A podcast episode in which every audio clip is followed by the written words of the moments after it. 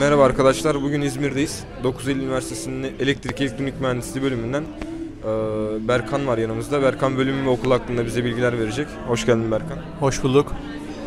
Bize öncelikle kendinden bahsedebilir misin? İsmim Berkan, soyadım Korkmaz. Çanakkale'den geliyorum. İzmir'e gelmemin en önemli sebeplerinden bir tanesi de İzmir Çanakkale'nin büyüğü gibi olduğu için yani çok hoşuma gidiyor. Okuması çok zor ama yer olarak çok güzel.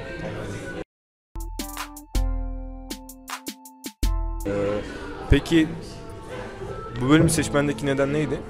Bölümü. Bölümü seçmemdeki neden ileride çalışmak istediğim alan savunma sanayi. Savunma sanayi de e, genelde elektrik elektronik mühendisliği, bilgisayar mühendisliği, endüstri falan ya, işte çok olmuyor. En çok bizim bölüm olduğu için bu konuda hani ilerlemek için bizim bölüme geldim yani. Anladım. Eee, peki bölümünden bahsedebilir misin bize? Tam olarak elektrik elektronik mühendisi eee, neler yapar iş hayatında veya okul, okul, okul zamanında falan? Elektrik elektronik mühendisi sektörel olarak bakarsak şey e, yani çalışamayacağımız yer yok. Bir beyaz eşya fabrikasından roket üreten Roketsan'da bile yani o, o, o aralıkta çalışabiliriz. Çok büyük bir skalası var. Okula gelince şöyle bir sıkıntısı var. Hazırlıktan sonra en azından bizim okul için hazırlıktan sonra o bir yıllık boşluk kapanmıyor. Anladım. Birinci sınıfta tekrar lisede gördüğümüz pozitif bilimlere geri dönüyoruz. Bu da çok büyük sıkıntı oluşturuyor bizim okul için. Yani hazırlı olan bütün okullar için.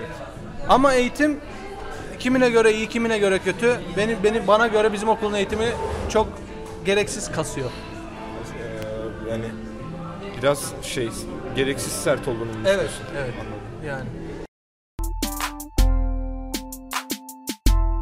Peki eee, bunu söyledin hemen zıt bir soru sorayım sana. Eee, bu okulda okumanın ayrıcalıkları ne sence? Bu okulda okumanın bir iki şey dışında hiçbir ayrıcalığı yok. Bir, en önemlilerinden bir tanesi İzmir gibi güzel bir yerde olmak. İki, şu ana kadar gittiğim hiçbir okulda bizim okuldaki öğrenciler kadar aktiflik görmedim. Ne yapıyorsa her şeyi öğrenciler yapıyor. Yönetim hiçbir şekilde yardım etmiyor zaten bize. Her şeyi öğrenciler yapıyor ve bir yere gittiğimizde mesela söz gelimi ne olsun? İnovatim. Türkiye İhracatçılar Birliği üniversite. Oraya gittiğimizde bizim okuldan başvuran herkes oraya girdi mesela. Ama başka bir okuldan arkadaşım var giremedi. İkinciye başvurdu yine giremedi. Böyle güzellikleri var. Peki bölümün staj olanakları nasıl? Yani staj eee, bulamadığınızda falan okul yardımcı oluyor mu? Ve kaç tane stajınız var, ne stajlarınız var falan anlatabilir misin? bize? Ya benim arkadaşlarımdan staj yapanlar e, hep kendileri buldular. Okul yani bizim yönetim dediğim gibi hiç şey sevmiyorum ben onu. Ama arkadaşlarım buldu. E, ama staj olanakları konusunda çok. Çünkü dediğim gibi skala çok büyük. İstediğin her yerde çalışabilirsin. İstersen ne yaparsın? İzmir'de iki tane mesela alkol fabrikası var. Onların birine gidip kontrol e, endüstri mühendisiysen mesela gidip orada bir şey yaparsın. Kontrol edersin. Elektrik elektronik mühendisiysen makinelerin işleyişini kontrol edersin. Gittin Aselsan'da puanın yüksek. Aselsan'da stajını yaptın. Orada da 10 numara görsel işleme yaparsın. İşte ne bileyim Roketsan'a gider roketlerin yapım aşamaları falan. Eee, peki stajlarınız nasıl oluyor tam olarak? Kaç tane stajınız var dönem boyu? Dönem bu birinci sınıfta staj yok. İkinci sınıfta zorunlu staj olması lazım. Bir de üçüncü sınıfta var. Ondan sonrası senin isteğine kalmış. Birinci sınıfta staj yapan elektrik elektronik mühendisi tanıdığım da var aslında ama ben gidip sordum yok dediler. İşte bizim yönetim. Ya o genel olarak gönüllü ya da ikinci sınıf stajını erkene alma durumu olabilir yani. Çünkü bizde de aynı şekilde var. Erken alabiliyorsun sanırım istersen stajı. Ama gönüllü sordum. Bana hocanın verdiği cevap şu. Birinci sınıfta hiçbir şekilde staj yapamazsın. Karşı taraf karşılasa da yapamazsın. Biz zaten karşılamıyoruz. Sen kend, ben dedim kendim ödeyeyim. O da olmaz dedi.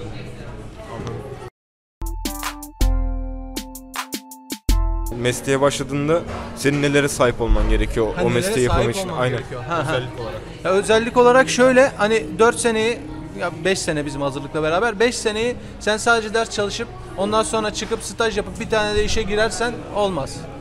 Bundan önce bizim okul zaten fazla girişken bir ton proje oluyor, o oluyor, bu oluyor. Bunlara girip de kendini geliştirirsen, hele uygulama kısmında kendini geliştirirsen e, yapamayacağın şey yok. Kendimden örnek verirsem bizim Teknokent'te bir tane girişim var. Ali Bey sahibi. Ali Bey mesela e, biz 3 kişi aldı. Üniversite öğrencisiyiz. Bir mühendisin yapabildiklerini kesinlikle yapamayız ama aldı ve hani e, bu yolda ilerliyoruz. Elektronik kart tasarlıyoruz mesela. Yüksek meblağlarda kazanacağız ve kazandıracağız. İnşallah hayırlı olsun diyelim size inşallah. Aslında bundan da bahsedebilirsin sen. Ee, bu yaptığın işten bahsedebilirsin istersen. Tamam. Şöyle e, şirketin ismi Hadoga kurulacak. E, yani e, KOSGEB'e çıkacağız. Bayramdan önce ya da bayramdan bir hafta sonra. Ben bayrama yetişmezse. E, başlayacağız. Belli bir meblağ alacağız. Bizde sigortamız olacak. Öğrenciyiz ama çalışmaya başlayacağız. E, ve bizim yönergelerimizle idare edilecek bu. Elektronik kartı bir komple biz tasarlayacağız. Yazılımını yine biz yazacağız. Ondan sonra eğer e, ilerlerse iş ki ilerleyecek. Makineler falan alınıyor. Seri üretime geçildikten sonra bizim kazanacağımız para da yaklaşık bir 5 katına çıkacak. Yani Bu işi siz kurdunuz değil mi? bu işi biz kurmadık. Nasıl Ali Bey, oldu tam olarak? e, Ali Bey, Ali isminde bir beyefendi kurmu, kurdu. Biz, ben de bir arkadaşım vasıtasıyla tanıştım. Gittim, kendi e, takımımı kurdum. Onunla 3 kişi gittik. Tamam kabul etti bizi. Güvenlik sağlandı arada. İşte şöyle yapacağız, böyle yapacağız. Onları anlaştık. E, belli bir zaman aralığında yapacağımız projeleri kabul- e, kararlaştırdık. E, Ondan sonra şimdi böyle devam ediyoruz. Yaklaşık 2 aydır. Anladım. Hayırlı olsun diyeyim tekrardan. Bizi bilgilendirdiğin için teşekkür ederim. Ne demek?